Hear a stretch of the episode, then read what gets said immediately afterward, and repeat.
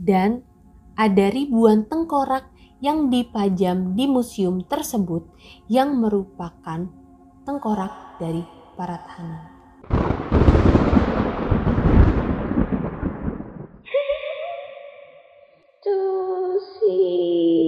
Halo, welcome back to my channel. Masih dengan aku Tusi. Apa kabar kalian semua? Semoga kalian semuanya baik-baik aja dan sehat-sehat aja ya. Amin. Di malam Jumat kali ini, aku akan kembali memberikan kalian cerita, tapi ini bukan Tusi Top 5. Tapi tenang, karena pada video kali ini aku tetap akan memberikan kalian cerita yang apa ya? Cerita yang menegangkan. Bahkan mungkin kalian bisa sampai bilang gila. Ini beneran nih masih ada yang kayak gini. Di video kali ini aku akan menceritakan sebuah bangunan yaitu bangunan penjara yang bisa dibilang penjara ini merupakan penjara terkejam, tersadis, terkeji, terbiadab yang ada di Asia. Kalau gitu langsung aja kita mulai cerita tentang Tuolsleng Genocide Prisoner atau penjara genosida Tuolsleng. Tapi sebelum kita mulai cerita, jangan lupa untuk like video aku dan juga subscribe channel aku. Dan sekarang, ayo kita mulai ceritanya. Tuolsleng adalah sebuah kamp konsentrasi yang dibangun pada rezim Khmer Rouge atau rezim Khmer Merah yang pada saat itu berkuasa di Kampuja. Benar banget, penjara ini terletak di Kamboja dan beroperasi sebagai kamp konsentrasi pada tahun 1975 sampai dengan 1979. Dan kejadian-kejadian kejam ini terjadi baru sekitar 40 tahun yang lalu. Kayak 40 tahun yang lalu tuh masih ada yang namanya kekejaman yang dilakukan dari manusia ke manusia. Jadi kalian harus dengar baik-baik cerita ini. Oke. Okay. Kamp konsentrasi atau penjara ini dibangun oleh Pol Pot yang merupakan pemimpin dari Khmer Rouge. Dan penjara ini dijadikan tempat untuk menyingkirkan orang-orang yang tidak sepaham dengan rezim tersebut. Dan menurut Pol Pot bisa menggagalkan revolusi Khmer Rouge. Nama Tuol Sleng sendiri merupakan bahasa Khmer yang berarti Bukit Pohon Beracun. Nah, sebelum menjadi penjara, Tuol Sleng ini sebenarnya adalah sekolah yang bernama Tuol Zwai Prey pada masa pemerintahan rezim Lon Nol. Dan saat kekuasaan jatuh ke tangan Pol Pot, sekolah ini diubah menjadi penjara tempat interogasi dan penyiksaan para tahanan. Dan sekarang, Tuol Sleng dijadikan sebagai museum yang bernama Museum Genosida Tuol Sleng yang berisikan cerita-cerita kekejaman pada rezim Khmer Rouge. Penjara ini memiliki empat gedung yang diberi nama gedung A, B, C, dan D. Dan keempat gedung ini memiliki cerita kelam selama kekuasaan Pol Pot. Rezim Khmer Rouge ini mengganti nama sekolah menjadi Security Prison 21 atau kodenya adalah S21. Dan pasukan rezim Khmer Rouge merubah ruangan kelas menjadi sel-sel kecil yang berukuran 1 meter kali 1,6 meter. Lebih kecil daripada kuburan. Lalu bangunan ini dikelilingi oleh kawat berduri yang dialiri listrik dan setiap ruangan memiliki jendela yang dilapisi oleh kawat berduri yang juga dialiri listrik dengan tujuan agar para tahanan ini gak bisa kabur. Dari tahun 1975 sampai dengan 1979, ada sekitar 17.000 orang dibunuh dengan keji di penjara tersebut. 17.000 ini bahkan bukan exact number karena banyak sumber yang menyebutkan kalau korban yang dibunuh di penjara ini bisa sekitar 20.000. Jadi orang-orang yang dibawa ke penjara ini adalah mereka yang merupakan musuh politik dari rezim Khmer Rouge. Awalnya yang ditangkap adalah loyalis dari rezim sebelumnya yaitu rezim Lon Nol, termasuk tentara pemerintahan dan orang-orang seperti pejabat, guru, dokter, mahasiswa, pelajar, dan lain-lain. Nah, sebelum mereka ini disiksa dan dibunuh, mereka akan diinterogasi dulu. Dan mereka harus menyebutkan dan menceritakan mereka ini keluarganya siapa aja. Terus orang-orang yang deket sama mereka tuh siapa aja. Yang kenal sama mereka siapa aja. Dan temennya itu siapa aja. Nanti dari situ, dari cerita tahanan awal ini, dipanggilinlah itu semua yang mereka sebutkan ke penjara ini. Dan ditahanlah semua orang yang disebutin itu sampai keluarga-keluarganya sampai bayi-bayi yang mereka punya juga dibawa ke penjara tersebut untuk ditahan. Jadi, keluarga dan kerabat dari tahanan awal ini semua dibawa secara massal ke dalam camp konsentrasi ini untuk diinterogasi dan kemudian mereka akan dibunuh di ladang pembantaian Chung. Terusnya, setelah korban-korban dari Khmer Rouge ini sampai di penjara, mereka akan difoto satu persatu dan mereka akan diinterogasi mulai dari masa kecil mereka sampai dengan saat mereka ini dibawa ke penjara. Habis itu, mereka dipaksa untuk membuka pakaian mereka dan semua harta benda disita oleh Khmer Rouge. Lalu mereka akan dimasukkan ke dalam sel yang kecil yang tadi ukurannya cuma 1 meter kali 1,6 meter dan kaki mereka diikat dengan rantai besi mereka tuh nggak boleh ngomong dengan sesama tahanan dan mereka juga tidur nggak beralaskan apa-apa nggak ada tikar nggak ada selimut. Jangankan selimut buang air aja mereka tuh nggak boleh ke toilet dan nggak disediain toli toilet. Dan nggak disediain toilet. Jadi mereka tuh cuma dikasih kotak kecil. Ya kotak kecil itulah yang mereka gunakan untuk mereka buang air. Besar kecil selama berminggu-minggu selama mereka ditahan di sel itu setiap jam 4.30 pagi, para penjaga penjara ini selalu memeriksa tahanan apakah jeratan besi mereka ini longgar atau kalau ada tahanan yang menyembunyikan benda, benda apa pun yang bisa mereka gunakan untuk bunuh diri. Karena pada tahun-tahun awal para tahanan ini banyak yang bunuh diri. Jadi mereka ini lebih memilih untuk bunuh diri daripada disiksa dengan kejam sebelum dibunuh oleh Khmer. Lalu yang kejamnya lagi, para tahanan ini dikasih makan cuma 4 sendok bubur cair setiap harinya. Dan dikasih minum cuma sedikit air kayak sekitar 2 sendok makan air setiap harinya. Dan kalau ada dari mereka dari para tahanan ini yang ketahuan minum mereka akan diberikan hukuman serius. Di penjara ini para tahanan itu hidup dengan tidak layak dan sangat kotor. Jadi banyak tahanan yang terkena penyakit seperti penyakit kulit dan kusta dan penyakit lainnya. Nah, di penjara ini ada aturan yang harus ditaati oleh setiap para tahanan. Jadi, setiap tahanan yang baru datang ke penjara ini akan diberikan 10 peraturan yang sangat-sangat-sangat kejam dari Khmer Rouge. Yang pertama, Anda harus menjawab sesuai dengan pertanyaan saya dan jangan melawan. Lalu yang kedua, jangan mencoba untuk menyembunyikan fakta dengan mencari alasan ini itu. Anda dilarang keras untuk menentang saya. Ketiga, jangan berpura-pura tidak tahu jika Anda ditanya mengenai seseorang yang berani menggagalkan revolusi. Yang keempat, Anda harus segera menjawab pertanyaan saya tanpa membuang-buang waktu. Kelima, jangan memberitahu saya mengenai keburukan makna revolusi. Keenam, meskipun mendapatkan cambukan atau disetrum listrik, anda tidak boleh menangis sama sekali. 7. Jangan berbuat sesuatu, diamlah dan tunggu aba-aba saya. Jika tidak sedang diperintah, diamlah. Ketika saya meminta Anda untuk melakukan sesuatu, maka Anda harus melakukannya tanpa memprotes. Kedelapan, jangan berkilah bahwa Anda adalah Kampuchea-Krom, bahasa Khmer, untuk menyembunyikan rahasia ataupun pengkhianatan Anda. Kesembilan, jika Anda tidak mengikuti semua aturan di atas, Anda akan mendapatkan banyak cambukan kawat listrik.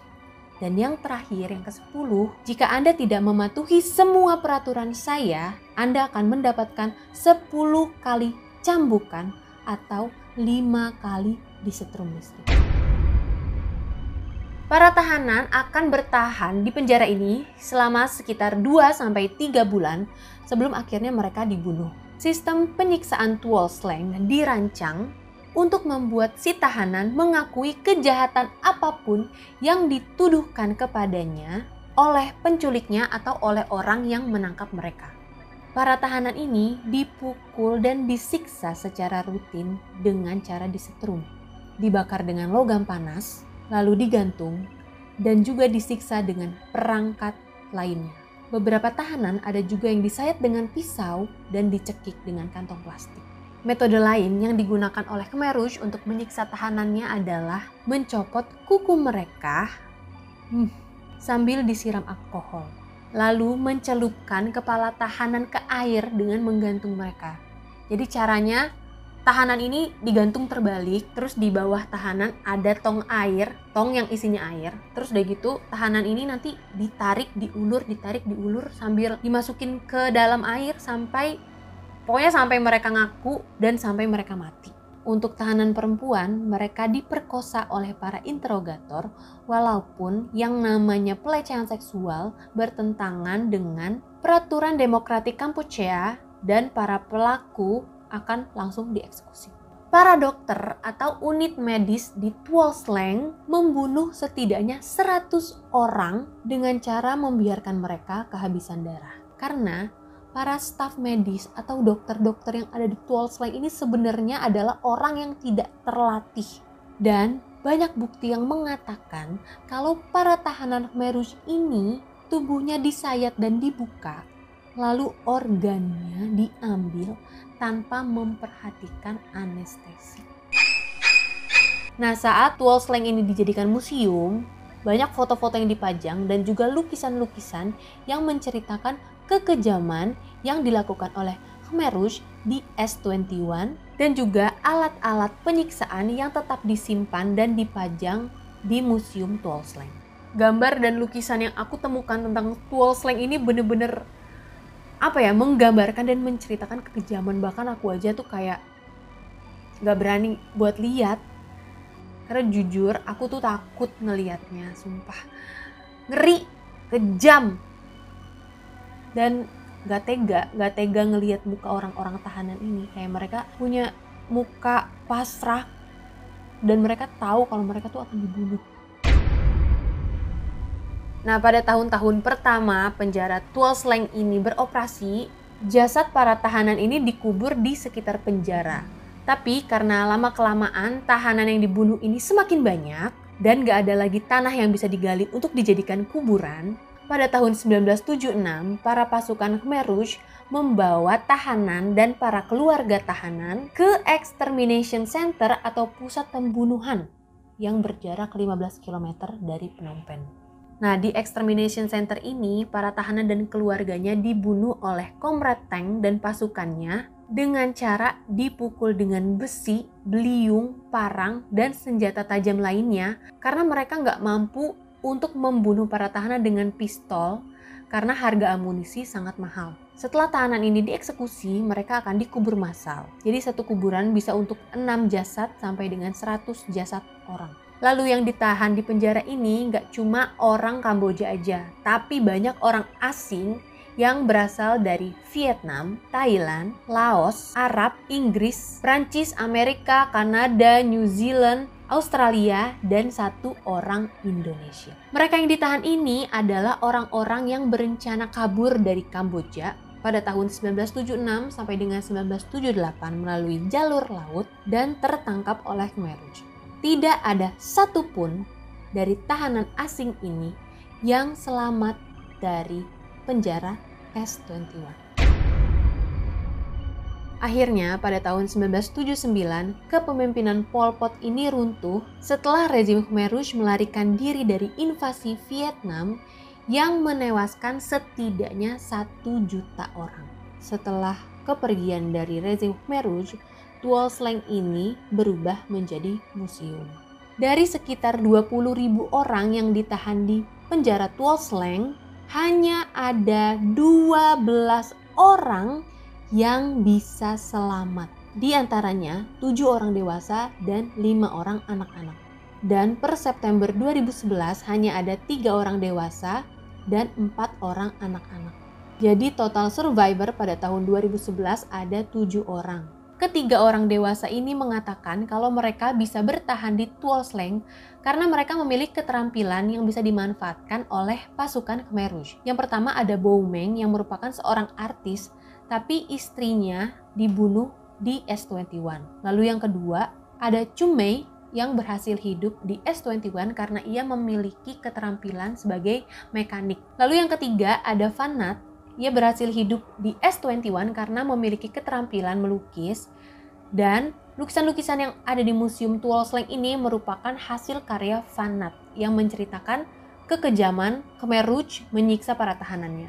Tapi Fanat ini sudah meninggal pada September 2011. Dan yang keempat ada Cimet yang ditahan selama dua minggu di S21 dan dipindahkan ke penjara terdekat karena Cimet berasal dari kampung yang sama dengan Komrad Duk.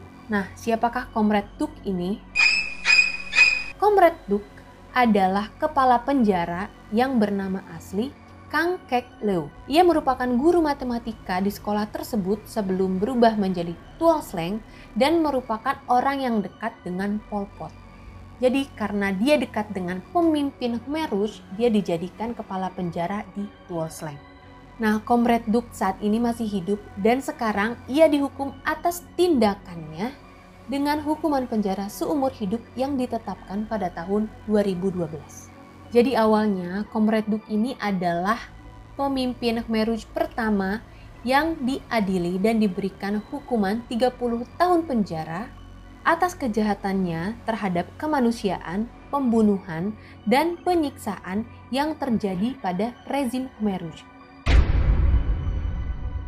Saat ini, Tuol Sleng atau S21 menjadi museum yang dibuka untuk umum di Kamboja. Tapi, kalian bisa ngebayangin kan gimana situasi dari museum ini?